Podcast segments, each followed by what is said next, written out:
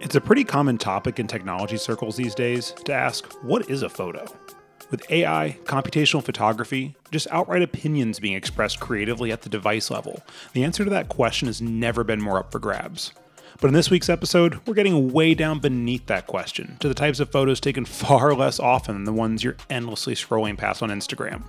Yep, I'm talking about photos taken with an actual purpose built camera no, not the camera on the back of your smartphone or the app on your lock screen, but the probably dusty hunk of metal, glass, and plastic taking up space in your shelf, assuming you've even owned one in the last decade. So, in true solid state fashion, we set out to get hands on with a couple rather exceptional examples of these f stop laden gadgets to see what we might all be missing out on relying too heavily on the camera you always have with you versus the one you should have brought all along. Hello, everybody, and welcome to this week's Solid State Podcast. I'm your host, John Joyce. I'm Eric Sargent. And I'm Cody Toscano. And we're coming full circle this week to uh, a topic we spoke about. Oh, see, the problem is we don't always release in the order that we record. Yeah. So I have a bad enough memory to begin with. So we're just going to go ahead go with a couple months ago because that's just yeah. vague enough. It's probably somewhere close. Um, somewhere out there.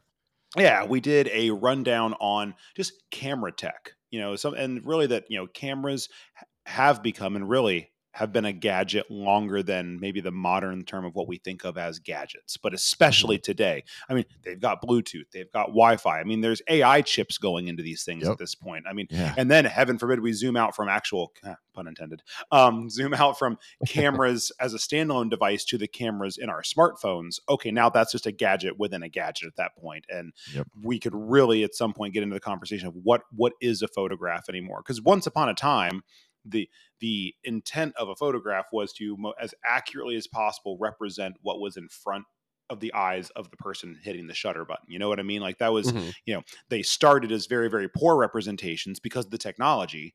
And then really the technology got to the point where, okay, that is as pretty gosh darn close to what my eyeballs were seeing in that moment that now on the smartphone side of the off fence, the rails. we've gone the other way with we're now trying to improve upon yep. what what like and that I think is a philosophical debate at a certain level that we could probably spend too much time on about what is the intent of a photo? Is a photo supposed to represent what you were looking at or the best possible version of what you were looking at? And I think if people really interrogated that, there would be a borderline religious debate about which side there would be. I mean, no, that is a good conversation it's... for sure. Yeah, like you know, you're we have all these tools to make photos look really good. And like at this point when you look at a photo you're that looks good you're like oh that's probably edited or that's probably photoshopped right? Like is it yeah is the assumption there's no way it looked like that? And mm-hmm. like is that building a little bit of a i don't know are we becoming jaded towards what's in front of our own eyeballs? Because it's like yeah that looks really cool. There's no way it looked like that. Like is that becoming the assumption when you see something? Or was it actually a talented photographer with great that knew what they were doing and took a wonderful photo. Like that's hmm. that's a hard question to ask and answer anymore. And, and, that's the thing with with everything you were talking about with the software developments, with the AI chips going in the cameras, it's become the lines becoming more and more blurred. You can't mm-hmm. always tell was it talent or was it ta- talent at making it happen in the camera in the or moment, talent right. making it happen after you took the shot, which is two completely different talent sets, which a lot of people have both of. But or I mean, what's in the that, hands of a lot of people today, talent of the software engineers that handed someone a phone right. that says, here's algorithms powerful AI and computational photography to make a photo moments later that looks incredible, but I hate to say it looks nothing like what was in front of that sensor Ooh. when mm-hmm. they pushed the button. Right. And there's, you know, there's all people talk about it all the time. I, you know, I prefer the the uh the color from a Sony camera. I prefer the color from a Canon yep. camera and their color science is better and because, mm-hmm. you know, they have people tweaking the chips and how it processes the JPEGs when it takes it from the raw photos and and you know go on and on and on about that. But I think to answer your previous question there about the religious debate, I think it would be because I think it's it's a matter of intent. It's there's people that go out there that are trying to take these photographs in the camera the way that like you said yep. to document the moment as their eye sees it so you can see what they were seeing at that yep. moment looking at the sunset or the person or whatever and then there's other people who see the after edits as an art form and make right. surreal you know the equivalent of like a Dali painting or something like that you know from their photographs that hmm. they take that are There's nothing just, like what yes. they were looking at you know so it's I, am glad you said that because i don't want it to be thought and what i'm not saying i don't want it to be heard as me saying that i do believe there is artistic expression in the post production as well like what you do with the raw photo and then what the final product is there's different phases of art taking place there I, yep. absolutely what I meant was in how many cases are we ceding that control to the AI or the or the or the computational photography that just decided yeah. this photo should should be this warm, this depth of field should be that, this is the object that should be in focus. I mean, there's uh, this is and believe it or not, listener, this is not what we actually came here you today, but in typical us fashion, this is where we ended up. Um, yep. Real quick on the smartphone side of things, to Eric about like Sony color versus Canon color versus that that exact debate has translated directly into the smartphone realm because there are people who do nothing but talk about I prefer the way a Pixel phone handles a photo versus yep. a Samsung phone versus an iPhone versus a, you know the, there mm. are very very very specific and used a great word there intentional decisions being made by the software engineers and they collaborate with photographers. And like i realize there's a brain trust going on here but there are very very specific creative intentions being brought forward in how that photo is produced. Can you dive in there and tweak it or can you go in and drop your phone into a raw you know photography mode? Yes.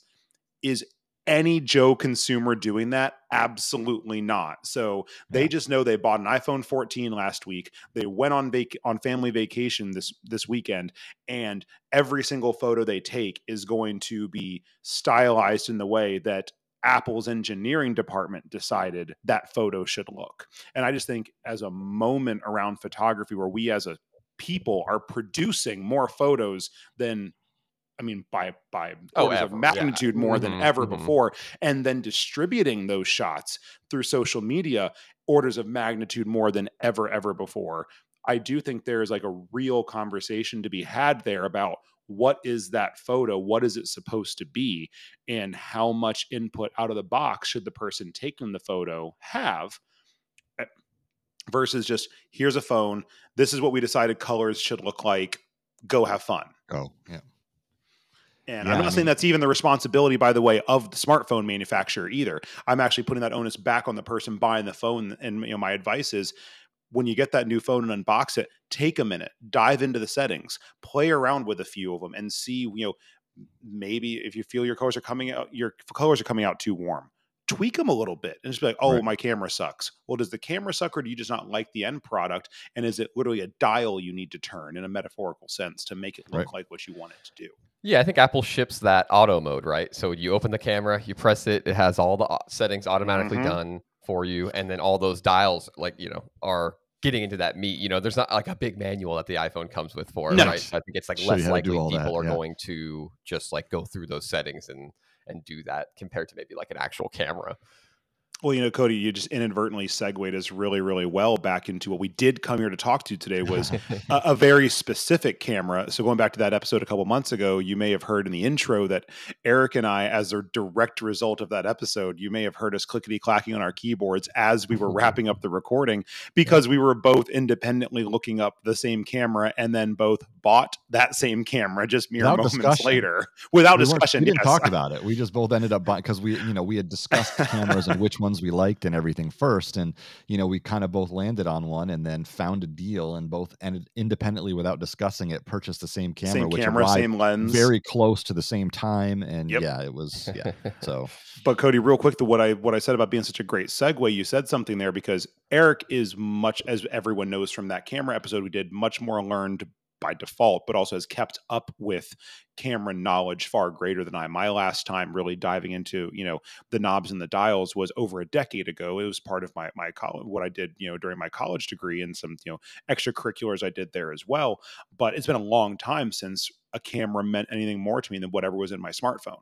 It's been a mm-hmm. you know my only other camera, which we'll get to also, is one that Cody now has because I, I sent it over to him when I got this Canon R6. But what I was going to say, but you mentioned a manual my knowledge was lagging so far behind. I said, Eric, I, am embarrassed to say there's a lot more knobs and dials here than I remember being on my little Rebel from 12 years ago. Yep. Um, help!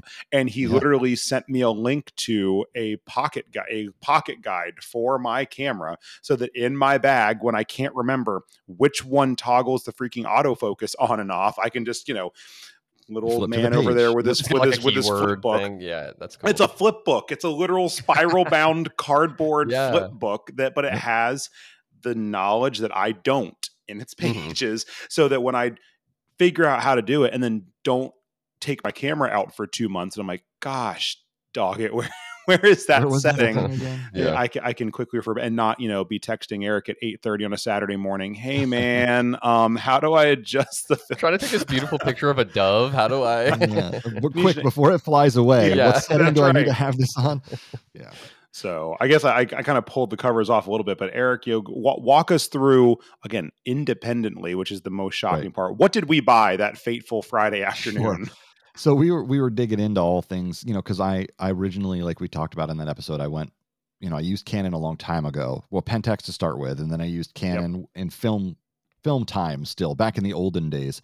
Um, and then my digital camera that I used most often was um, a Fuji that I had recently, and then mm-hmm. I just it has a smaller sensor apc size sensor. So we were we were both looking at it and deciding you know like i think that we should go full frame you know full 35 millimeter frame um, image sensor in there. Yep. gives you more um, low light performance better focus all the you know all the technical mumbo jumbo. So we were looking through and, and canon always you know makes great cameras. So they had several levels of cameras that were out. They at the time they've released a couple more since then, but at the time it was the um, they had the older ones that was the R and the RP, yep. which were the first ones that came out. So they were a couple years old already, and then they had recently released the R3, R5, and R6, which are in reverse order there. So the R3 is actually their flagship camera, their big. That was the camera. hardest thing for me to yeah, swallow. Was the numbers are? I'm so used to thinking Inverse. higher yeah. number good. yeah. So just remember your f-stop lesson.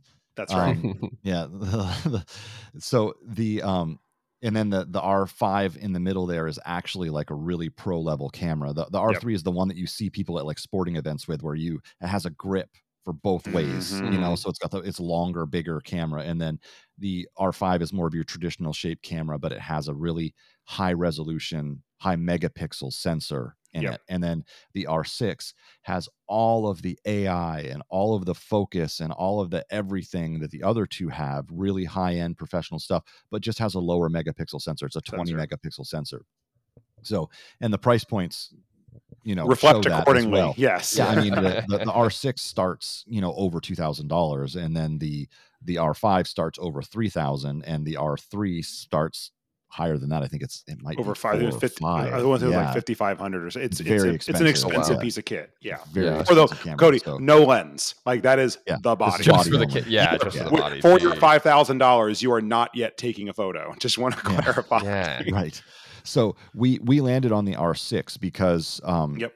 the you know extra fifteen hundred dollars got you what was effectively I think it's like ten or fifteen megapixels or whatever it is more, and it was not the the price justification just wasn't there. No, with the fact that you can take a twenty year old 20 megapixel camera or 10 megapixel camera and still take fantastic photos. It's the megapixels we talked about in that other episode. They don't mean everything. So mm-hmm. the the thing that I just I went with that one because it seemed like the best value for your money that you get from Canon, at least getting into their um their stuff. Because if you went with the older one, you can pay a thousand dollars and get the RP.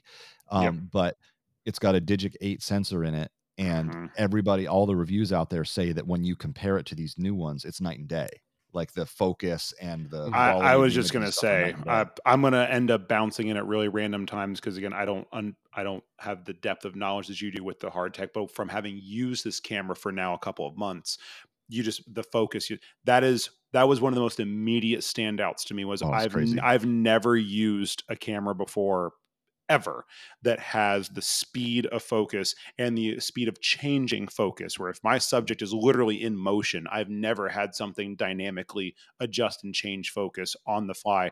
It's one of those moments where you do realize it's a little bit humbling because i i come from a i'm a manual focus person. Like i just that mm-hmm. was that was just one of yeah, my i like to be in control of the focus and i had to cede okay i cannot be as good as this can be like if i'm yeah. if i'm doing a very specific still shot i still might play with the focus right, to go for some photography or right some sure. intentional but anything in motion or if i'm just you know pulling and shooting that camera is better at it than i will ever be and that's yeah it's pretty crazy it, I, I mean i've been taking photographs with an with a camera that has automatic focus since to the year 2000 so I had my Rebel 2000 that had autofocus yep. built into it. It was a mm-hmm. film camera and it, you know, it was great. We took it on our honeymoon. It took great photos, you know, but it was a, just a regular sort of autofocus that you're, you know, it would hunt sometimes. You try to be focusing on something and it would grab focus on something else in the background. It wasn't intelligent at all. Mm-hmm. This R6 camera and by extension the R5, um, the R3, and now the R10 and R7, which are the this is the mirrorless, right? This is yeah, the, these are all their mm-hmm. mirrorless mm-hmm. line. Yep. Mm-hmm. The the focus on it is, and I you know we've talked about it before with technology that's so advanced, it's borderline magical.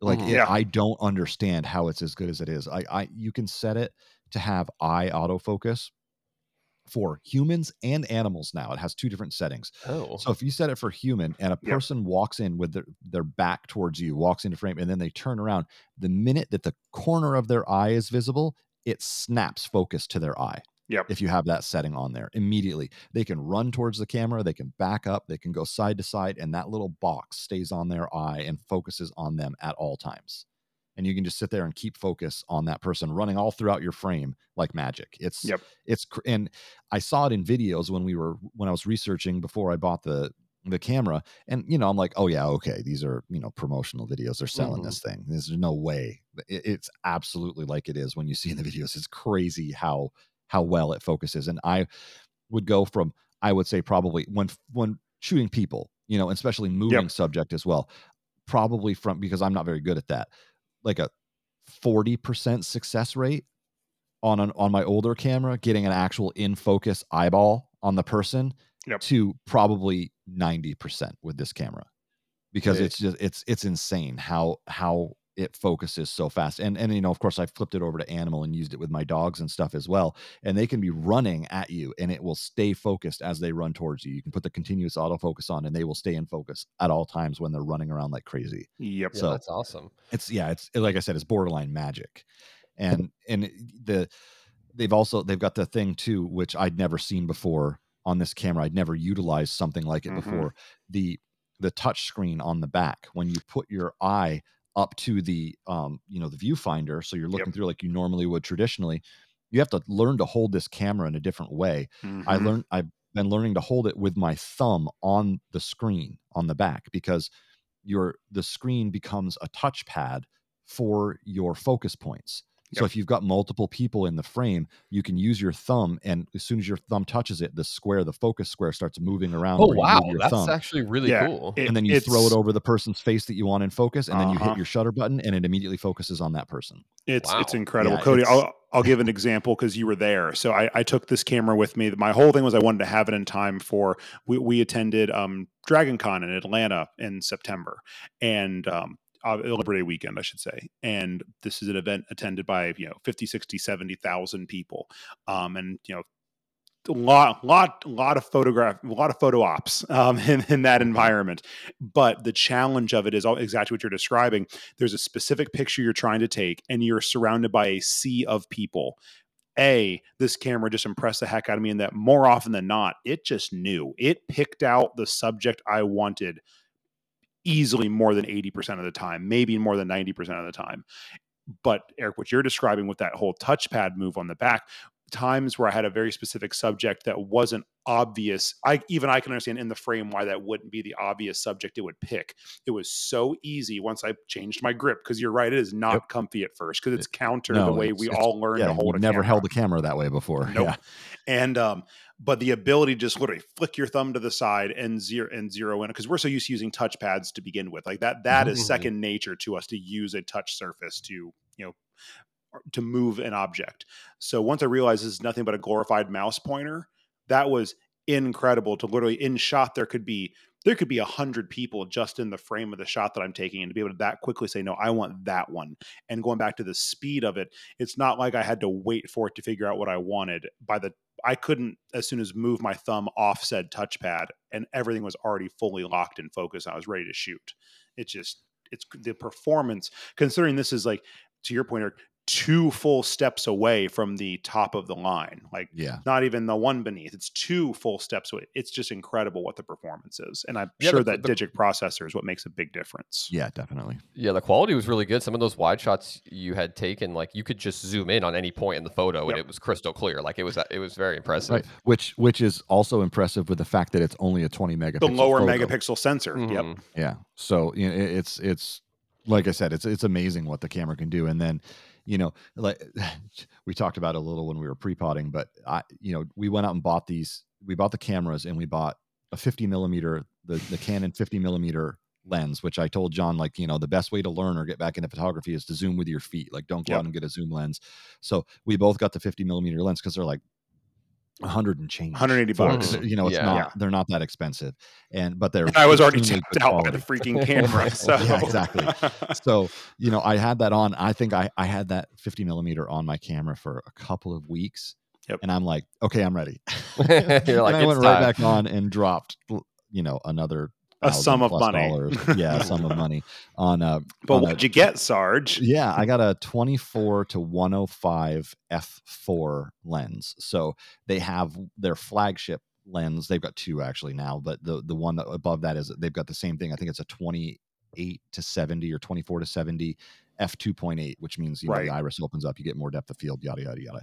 It it almost it more than doubles the price to go from an F4 to an F2.8, which is essentially one to one and a half stops of light somewhere. Right. In the, you know what I mean? It's like mm-hmm. 3.5 is a half stop. And I think, you know, yeah. So it's like one and one, one and a half stops of light on there, you know, difference mm, between I loss. couldn't justify paying double yeah. and losing some distance because it, yep. it only goes to 70 rather than 105. So I was like, and you, were like really have... in it for the distance shot. It was really your intent yeah, I mean, with that purchase I, to begin with my my future self is thinking what I'll end up doing is my next lens will be start at 100 because they have they have several of them you can get a cheaper they one that's 100 out. to 400 100 to 400 and then their more expensive one is a 100 to 500 so you know i could get either one of those and then have a you know 24 to 400 with two lenses which is you know not is, is a good distance yeah. to have i just would be missing the real wide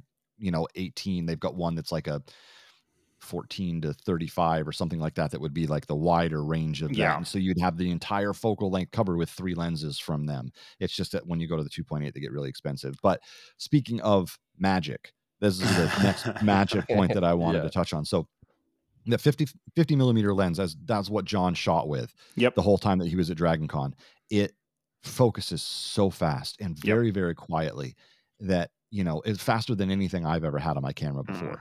until I put on that 24 to 105. And it the difference is the 50 millimeter has what their less expensive lenses has in it for a focus motor. It's called STM, which yep. is basically a I think it's screw turned motor. I think is what STM Sounds stands right. for, something yep. like that. So it literally has a screw in there that the you know rotates. Electricity goes into it. The screw turns, mm-hmm. physically turns in there mm. until it focuses, and then you get your focus. So it's a screw turns back and forth. So it's a mm-hmm. mechanical mm. process. So there's I was going to say mechanical, yeah. There's a little whine, like you hear a little, you know, yep. when it focuses because there's a little, you know, and then the more expensive lenses, this 24 to 105 f4 is an L series lens. It's got the little red band around it, which makes mm. mean means it's really expensive. So it has that, but it all but it also has a USM motor in it, which is an ultrasonic motor. motor. Yep. So I believe that it has like it's almost like two plates in it that are can be magnetically charged different ways so that it turns and rotates depending on the charge that the it charge. Gets. Cool. And it That's is- cool. And it is fast, faster than way faster than the 50 millimeter, which is insane because that thing was already fast. Hard to and it- comprehend in the first place. Yeah. And- and it is 100% silent. You Oh, can't that's hear it. So I put that on the camera and I hit the focus button and I'm like, what's going on with this thing? Did anything I didn't realize it was already focused in focus. instantly and made no sound. I was Yep. waiting to hear the focus sound and I had turned off the focus beep Right. because it gets annoying after a while. I didn't want my Oh. camera to beep every time it locked focus. So Yeah. it doesn't do that. It just the, the little icon in it goes green when it Mhm. focuses. And I wasn't really paying attention. I just wanted to see it come into focus, but it was like it was happening so fast my eye wasn't catching it. And it was completely silent. So it That's was awesome. yeah, Canon's done, and I mean the other manufacturers do this as well. They all have their version of this Yeah, technology. it's, it's not but- meant to be a plug specific to Yeah. Canon because that's just the cameras and lenses we happen to Right. have. But it's Yeah, more what the statement, yeah. the technology across the industry with certain creative decisions along the way has reached this level of wow. Like to me, it's just Yeah. that's it's just incredible how far it's come in a relatively short time. Eric, real quick on that lens, because something else you educated me about while we were going through the, the lens Yeah. picking process, and because I already know what the next one I want to get. I don't recall the one you ended up getting. Was it you educated me about what L series glass Sure. is? is? Is it? Did you end up getting an actual L series lens? I Or did. no, Yeah, you did. I got Okay. the L series. I got the red band on there. So they had two. they have they have a 24 to 105 f4, which means as you zoom in, no matter how zoomed in you get, it's still an f4. It still lets in that same amount of light to your film plane. Um, the other one that they have is a 24 to 105, and I think it's like a 5.7 to 8 point something or, or whatever. So that means at Right. 24 millimeters, it's five and change f stop. And then as you zoom in, the amount of light getting to the film, uh, the film sensor, the you know digital sensor decreases. Sorry, you know, old You showed your gray there, Um, Sarge. yeah, I know. it it the amount of light decreases as you zoom in and that's and that's very typical of less expensive lenses. They all have a variable f-stop. You Yep. always pay more for a, a Consistent you know, constant throughout. f-stop through the range. Mhm. so yeah I, I i got the the f4 throughout the range version because i i was tired of buying cheap glass. I wanted to like we talked about in the other episode you know date the body marry the glass. I wanted to invest in the glass because eventually i will upgrade this body and when i do carry I'll get another Canon. forward. I'm going to take the lens with me because it's still going to be a fantastic lens. So So, uh, is is cameras and lenses uh, one of the earlier examples of format lock in? yeah, it very absolutely it is because when you think about it, it, it is an investment. There, you're, Yep. you're making an investment in your guts because the thing is, the EF lenses that Canon has had since the 80s, Yep. um, still work. They will work on our R series cameras. You just have Yep. to get a little adapter, to go on yeah. it. Yep. And once you put that adapter ring on there, the entire line of EF lenses works on it. So if Yep. you know 15 20 years ago you dropped 2 grand on a really nice L series lens Guess that you what? love the look of, you Yep. just put that adapter ring on there and throw it on the new camera and it works just the same. So it's an investment and you you do it. It is a for, it's a format lock in 100% because Yeah. you You're, have settling in a brand. like you know if people people talk about like okay i'm jumping ship i'm switching and they'll sell everything but you know you're always losing money As a, that. as a you Yeah. because I just watched you do it. Right, say, yeah, I wa- I watched yeah. your eBay page do it. I mean, Right, so- yeah, I- Yeah. yeah uh, luckily i didn't i wasn't that in too on the, deep uh, in. Yeah. yeah the fuji stuff i had a lower tier camera with you know a decent lens that i had for them but it Yeah. was you know i had like two lenses in one camera body and and that was it and then you know but i've already spent three times more on this canon stuff than i did on Yeah. all of that so you yeah. know, but it's So, you know Get- takes getting- great pictures Yeah. I mean, get, getting in the weeds of the camera itself for a second. So, one of the things that I found daunting out of the box was realizing let's just assume I forgot nothing since, you know, school, which is not true. I've forgotten most of it. But let's just Right. assume for a second that I forgot nothing.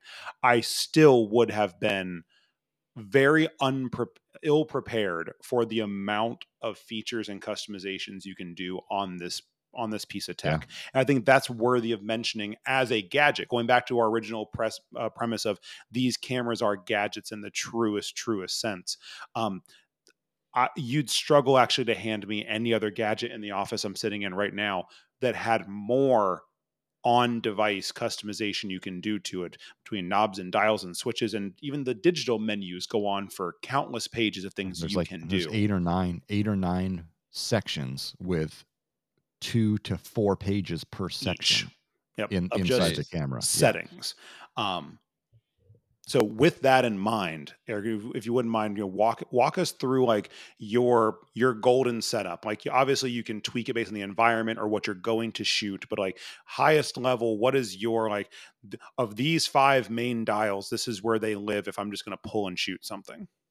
Sure, yeah, and and that's the great thing about this camera is they didn't used to have this in the past. They built Right. it in. So on the top, there's the dial that you always get on on any camera back to DSLRs. It has like your green square, Uh, which is fully automatic. Fully auto, JPEG point and pictures. shoot. And then there's and then there's P, which is program mode, which means it's going to be it's going to do fully automatic. But then e- each of the dials on the different camera will adjust the different settings, and then all the other settings will auto adjust around them. So if you check it and it's you know giving you an F eight, but you want more depth of field, you can dial the button that handles the f-stop, and then the shutter speed and and everything and the ISO will all adjust, so you still get an Yep. in you know a good a good exposure. So it has all that, you know, and then it has you know the aperture priority mode and the shutter priority mode where you just adjust the one and it does it all automatically, and then on that same dial on the top, there's now C1, C2, and C3 built right in, which are Yep. your custom settings. So you dial it to C1, you go through those billion pages of menus, you set Make your your, own you set your yeah. settings, and then you go in and you say, you know, C1, rem, like you know, memorize or whatever the Mhm. lingo is, I forget, and it locks in all those settings you currently have to C1. And then every time you turn your dial to C1, boom, you you've got your settings. And this hasn't been a thing you said. Well it on some of the more recent cameras of the Got last Okay, yeah. few years. It was not on the last camera that I had. I did not have a, a Yeah. s- a custom mode, on dial programmable on the- custom buttons Yeah, that Yeah, sounds like it saves so much Fujifilm that I have. time. Yeah. So it um uh, my settings, as you were saying, Don, I have all three of them programmed. So what I have, so C1 is people for me. So I have it set Right. for um to on face detection is on and I I f- autofocus is on. It's on continuous focus and you know, and then some I have it doing raw. You know, I'm not doing JPEG photos, so I have it doing raw all the way through there Yep. and all of that. So I don't have any of the because you can do different JPEG settings. Like that's a lot of the menu settings are once Yep. you get you. I want JPEGs, but I want them to be vivid with you know this number contrast, this number clarity, whatever. And you can set all these individual settings that make the JPEGs come out different in the end from the Canon standard or whatever. So I didn't do any of that because I'm shooting raw. And then uh, C2 for me is um, is animals. So I set it for animal eye autofocus. So if I'm out doing wildlife shots or whatever, I can pull it up to my eye and it will focus on the squirrel that I'm pointing at, kind of thing, you know, or a bird or Mhm. whatever. And the great thing is, you don't have to get in there and fiddle. Like if I'm out shooting a person and then a bird lands next to me, all I got to do is go click to C2 and point it at that bird. I can snap the picture and then click back to C1 and I'm right back to shooting people Yep. again Because of how fast. which it is yeah, which is pretty amazing. And then C3 for me is uh, sort of like a general setup that I did that I'm still fine tuning because I'm going to use it for landscape photography for um but I have you know I, I really enjoy architectural photography, but I also enjoy like vast landscapes and stuff. So I haven't honed it one way or the other. It's sort of general where I can do both of those relatively easily just by turning it to C3. I might hone it in a little bit more as time goes on and as I learn because again, I've had this camera for months now. I'm still learning about some of these menu settings. I Mm. mean, there's just Yep. so much to it. So yeah. So yeah, I mean, I've got those custom settings are in there. It's on those, uh, you know, a lot of times when I'm out shooting and I just pull it out of the bag, I throw it onto program mode and then take a snapshot and I'll look at it. And if I'm not shooting something that's fleeting, you know, like a bird that could fly away or Mhm. something, I'll see, I'll take a look at the photograph on the, on the LCD screen on the back and I'll notice, oh, it was a little, you know, the depth of field was too shallow or, you know, or whatever. And then I'll, and then I'll adjust from there in program mode and take another shot, you know, Yep. of whatever my subject was at the time. But if I'm out shooting something specific like people or animals or whatever, then I'll use my custom mode out of the gate and, and Yep. shoot that way. So makes sense Yeah, very nice. Yeah, that's that's pretty helpful with those custom modes. I mean, that saves Yeah, a lot of time sure. from you having to retool. And like you said, you could just switch on the fly and actually get the shot that you want. That's unexpected. Yeah, it's it's it's. I've never been able to switch between different modes that fast. that before. way. Hmm.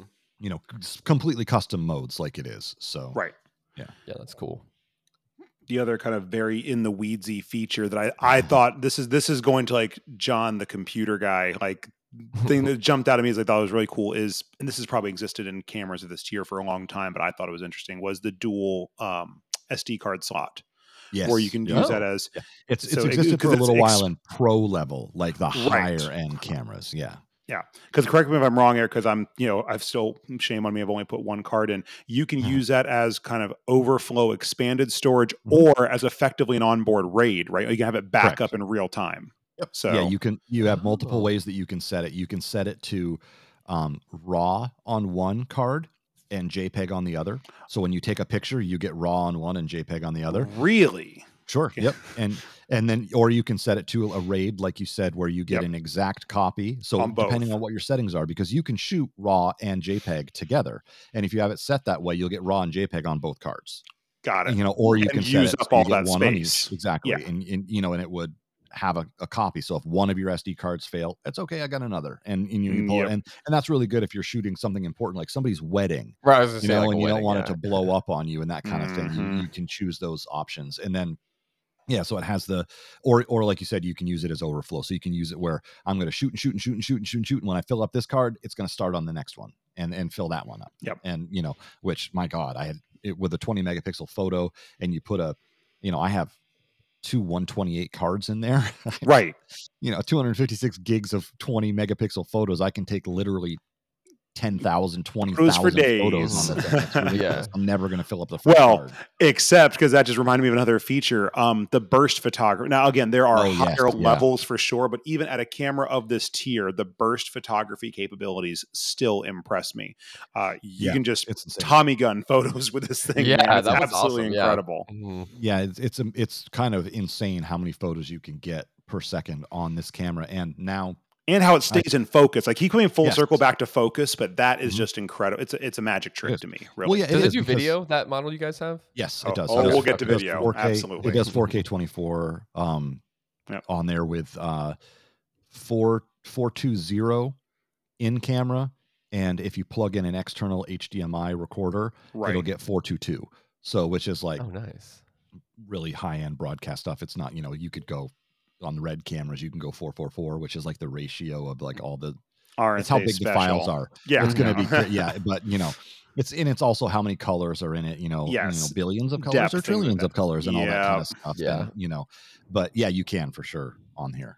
Very nice. it yeah, does the, the, the, the burst stuff was really really uh, just impressive to me because I the first time I did it it was an, it was an accident like you had told me about it but I kind of like in one ear out the other and then Right. I genuinely just held the button down too long and it went into burst I'm like holy cow that took a lot of photos and I started flipping through them and every single one because it again by luck it happened to be a moving object that I was Mhm. shooting at the time every single picture in that series of the moving object were fully in focus I was absolutely just Yeah, that's one of the camera's back by it. superpowers for sure is is how good it is at tracking for Yep. continuous autofocus. It's insane. Like there's people who use it, you know, a lot of times they'll use the the higher megapixel like the R5, but it like, you know, it has the same algorithms, it has the same engine, it Yep. has the same chips in it. It's just a larger mega megapixel sensor. So they'll use it for like motorsports.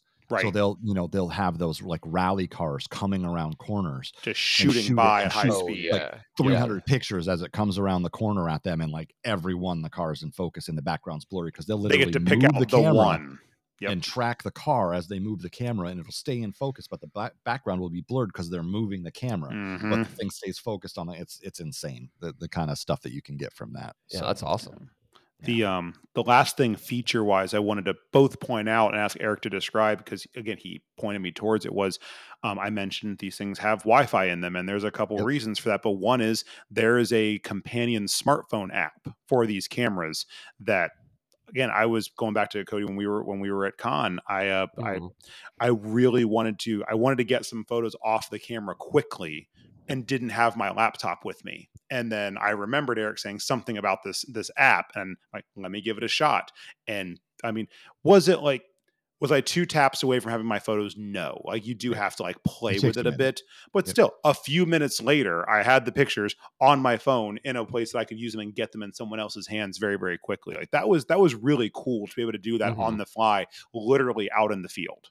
Yeah, you sent me photos I, I messaged you and I'm like, "Are you using your camera? Send me photos." And like you were able to send me photos from your phone, like a whole group of them that you took on the camera that you'd been able to transfer to the phone. So yep. yeah, it's pretty impressive how quick it is. I mean, you basically you yeah, know, a couple minutes go in and you have no laptop. I mean, that's worth right. it. Exactly. Yeah. yeah. And you, you go in and you pair it to, you know, the camera. Like you, you, um, turn the camera on, you, you tell it you want to pair and it starts its own little Wi-Fi network. Yeah. You join the mm-hmm. camera to the Wi-Fi network, and then you're able to transfer photos yep. to the phone very yeah, easily. Neat, it's, it's pretty cool. Yeah. And and the other the other big thing too that I know you you may not you may not know it does, John, or or you do and you you haven't thought about it in a while, it, it, which is pretty cool. You can plug the camera in with a USB cable to your laptop or do it wirelessly. Okay. And and you can take a photo and it will instantly transfer to the laptop. Like you can have it loading the, the pictures as you take them in mm, your Got laptop. It. So if you're in a studio environment, I was going to say, so that, of, that's like yeah. studio, like not only preview monitor, but just real time as they're coming yep, down, coming in, down like coming up. You got your, you know, your Mac sitting there, and it's just coming up in Photoshop as you're taking the pictures. You can see them all there, and they're good. You can have your editor sitting there editing photos as you're taking. Well, you know, the next time I'm doing my high end fashion shoots, I'll be sure to, uh, yeah, like we do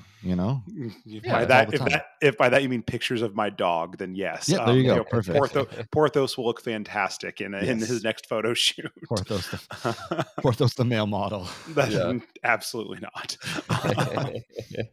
so i wanted to then you know jump over from our r6s mm-hmm. specifically mm-hmm. to and i don't recall cody it's been so long so the camera i gave you is i believe Eric, because you and I looked at it, I think it was a T two. It was either a T two or a T three. Um, my my rebel that I that I yeah. ended up giving Cody, and this, so this is you know for you the listener. This I bought it in I want to say 2011, 2012. Like it was an old camera when I gave it to him, and not a great camera the day I bought it. We literally right. bought it at work to take pictures of something for yeah. a project, and it just became a toy for me to play with after that because we didn't need it anymore. And we brought it to a few conventions. I would take a few photos here and there, different places we would go, but it never really got heavily used. So when came full circle to these R6s, I mean, full disclosure, it didn't have hardly any resale value. I mean, it was, you know, wasn't, but I also wasn't going to send it off to a landfill. So I'm like, hey, Cody, we're going to see each other next weekend. Do you want this camera just for kicks and giggles? And Cody said yes. So, um, you know what? Because we just done the camera episode and he's like, yeah, I want to take pictures. Why not?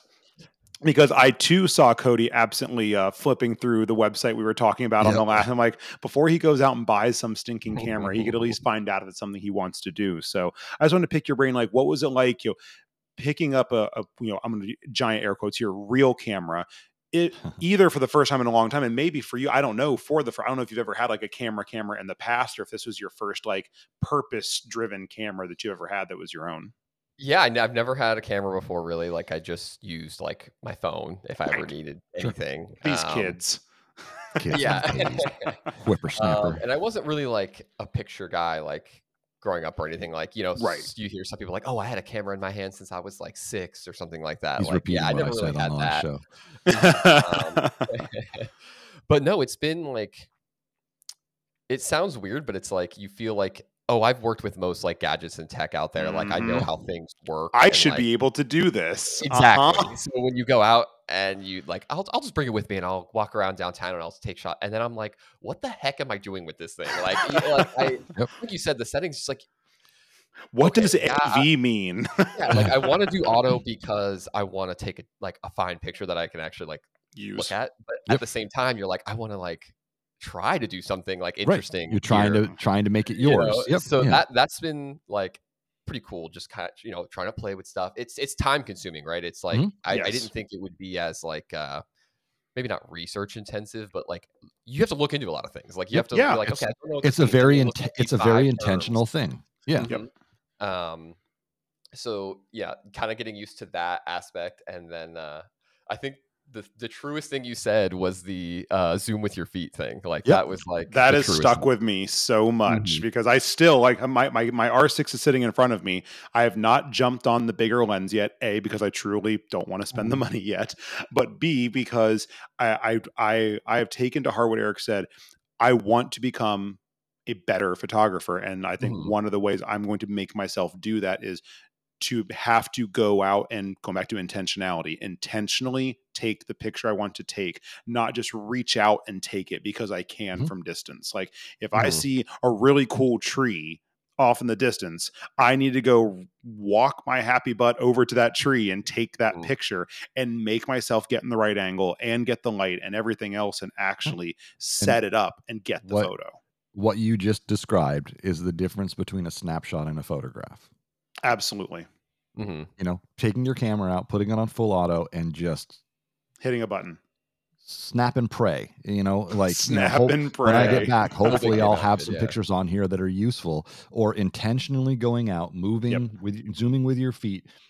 Cody, getting used to the dials, learning mm-hmm. what the different settings are and what they do when you change them so that you can create a photograph intentionally from the start to pressing the shutter button to putting it on your computer, reviewing it, making your little tweaks, and then having a photograph that you're proud of that was yes this is what i was intending to take.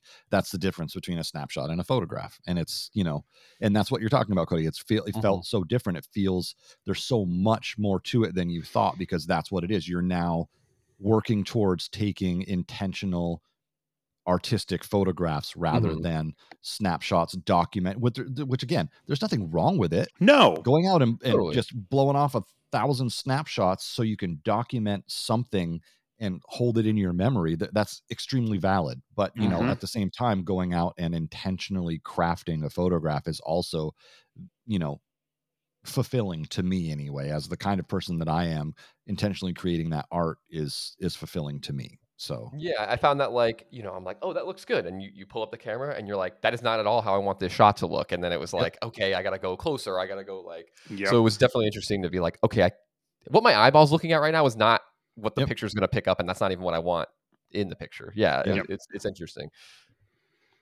Com- um, completely agree. Yeah, it was mostly like landscape stuff. I just took it with yeah. me, like downtown yeah. and and stuff. But no, that it was like definitely that like, okay, this no, actually, no, I don't like that. I gotta go like across the street, or I gotta go yeah. like you know down the street it. a little more. Yeah, mm-hmm. thinking like a photographer. Exactly. That's right. That's awesome. Um, speaking of thinking like photographer, this is the last thing I wanted to come full circle to, Eric, was you did also describe on that last episode you were working on getting your son his first camera yes. um, and yep. through one of those websites and I, and I forget the name of it not a sponsor KEH. Yep. That's yeah, it. not a sponsor yep. but they're great um, yeah. but I, if I remember correctly I don't think the hardware had arrived yet when we last talked about it and you had kind of rolled the dice on how yeah. what the quality was going to sure. be when you got it and there were some some pleasant, I think, surprises in there when you got no, that. for sure. Yeah, I mean, again, not a sponsor, but KEH is a fantastic website. I they have several levels of quality when you buy their used gear from them, all the way from you know, like new LN, and then they have like LN minus and excellent plus and excellent and excellent minus, and it kind of goes down through all the way to um, parts only. You know, like it doesn't mm. work; you just use it for parts. But above that, the they have levels that are covered by their like 90 day warranty, and the bottom level that's covered by their 90 day warranty is bargain. It's a it's a bargain, and mm. um, I got him a Canon.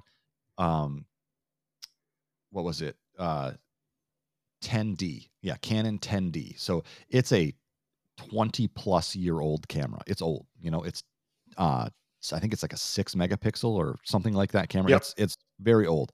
Um and and I got him a 50 millimeter lens. Yep. I I paid Nifty more 50. for the lens. I yep. paid because I got a new EF 50 millimeter lens and I paid more for the lens than I did for the camera. I ended up paying like I think either 35 or 45 dollars for the the 10D oh, wow. body from KEH in in their bargain level. And when I got that camera here in my hands, it looked new. Yeah. Like there mm. were no scratches on the screen on the back. It's like a little postage stamp size screen because it's like 20 years old. yeah. The LCD screen is tiny. It doesn't flip out, doesn't flip around, doesn't do anything fancy, but it's just a little screen. So yeah, but it had a screen. So sort of what you took a picture of. Um, but you know, it had that there was no scuffs on the body, no um, no scratches, no, no I mean it looked brand new. It looked completely brand new. It was it was amazing. And he has gone out with me and several times over the summer and you know into the fall and everything now we've gone out and done like picture outings together where we just go out and take pictures of stuff and then there's a um a website out there called Ello uh, which is a social media site specifically for artists so you can go on and post photographs or post you know pictures or scans of your drawings or whatever and it's a community of artists to celebrate other artists basically. So you just upload your stuff and people you know will look at it and you know give you thumbs ups and you know share your photos. It's very social media but it's all art focused. So i got him an account on there and he uploads his photos and he has people like and comment on his photos that photos. he's taken, and he's just completely thrilled by it. He absolutely yeah, loves awesome. it. He enjoys going out and taking pictures. Again? I'm sorry. It's Ello. Oh, okay, um, I think cool. it's it's either E. You think it's E L L O. Okay, and like hello. Yeah, and, and, yeah, exactly, and and, it, and it, the not the to be confused here, with Allo, the ruinously failed. Google. I'm sorry. Um, you can Google that. they, I think the the website's odd. I think it's like a .io website. Yeah, you know, as right. so it's you know something That's like awesome, that. But though. but yeah, it's it's um it's it's a cool site and you can go on and you know post your photographs and he's you know he's really enjoying it and, and the camera works for him it it's the perfect level for him to to learn on. It was an early days digital camera, so it doesn't have the explosion of dials and menus that ours has. It still has some, but it's not anywhere near as complex. So it allows him to kind of baby step his way into um, digital camera photography and everything, which is which is pretty cool. Much like I did, you know, with film photography back in the day with a fully manual Pentax K2000 camera. This is sort of the equivalent of that these days. So, and he's yeah. and he's really been enjoying getting out there and taking photographs, which is pretty cool. I'll, I'll eventually get him an upgraded camera. I'll probably go back on KEH and you know can drop a couple hundred dollars there and get a camera that's only four or five years old that mm-hmm. would you know the quality difference between them is insane. I don't even think this 10D had a Digic processor in it yet. Like they hadn't invented that yet. Mm-hmm. Right. So with all the with all the post processing and everything that it does. So yep. once you get into the cameras that have those, it they start speeding up and they start doing more stuff with the photographs like with we talked about. So we'll yeah. get there eventually as he as he learns some more. But yeah, it, it worked out well. So it's not a bad site to go to. Just don't get anything below bargain or it's not covered by the warranty is all. So that's right. yeah. look out for. So our definitely. little uh, Solid Station consumer yeah, tip. The, the tip of the day.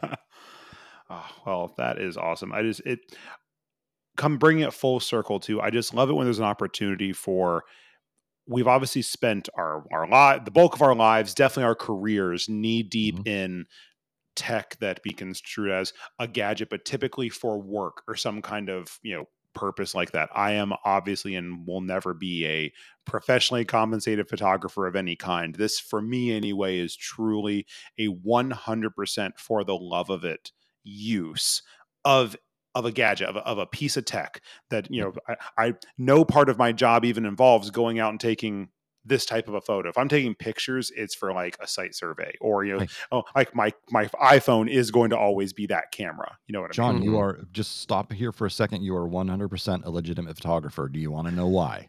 Why is that? Because one of your photos is hanging on my wall. On your wall. As oh, soon as, there you go. As I, soon as I, I printed it and framed it, like, and it's on my wall. So Great, great, one of the ones that he took at at con i really yep. it, it, was very similar to a photo that i took so but had enough differences. Mine is all straight lines, architecture photography. His is all curved lines, architecture photography. So they, they're both printed in black and white, and I have them up on my wall. So John's a John's a legit photographer. Don't let me oh, very yeah, nice. One one of one. Um, there you go. Hey, you're, you're so, a thousand, man. Yeah, C- Cody, I can I can easily for you paint the paint the picture. Pun again intended.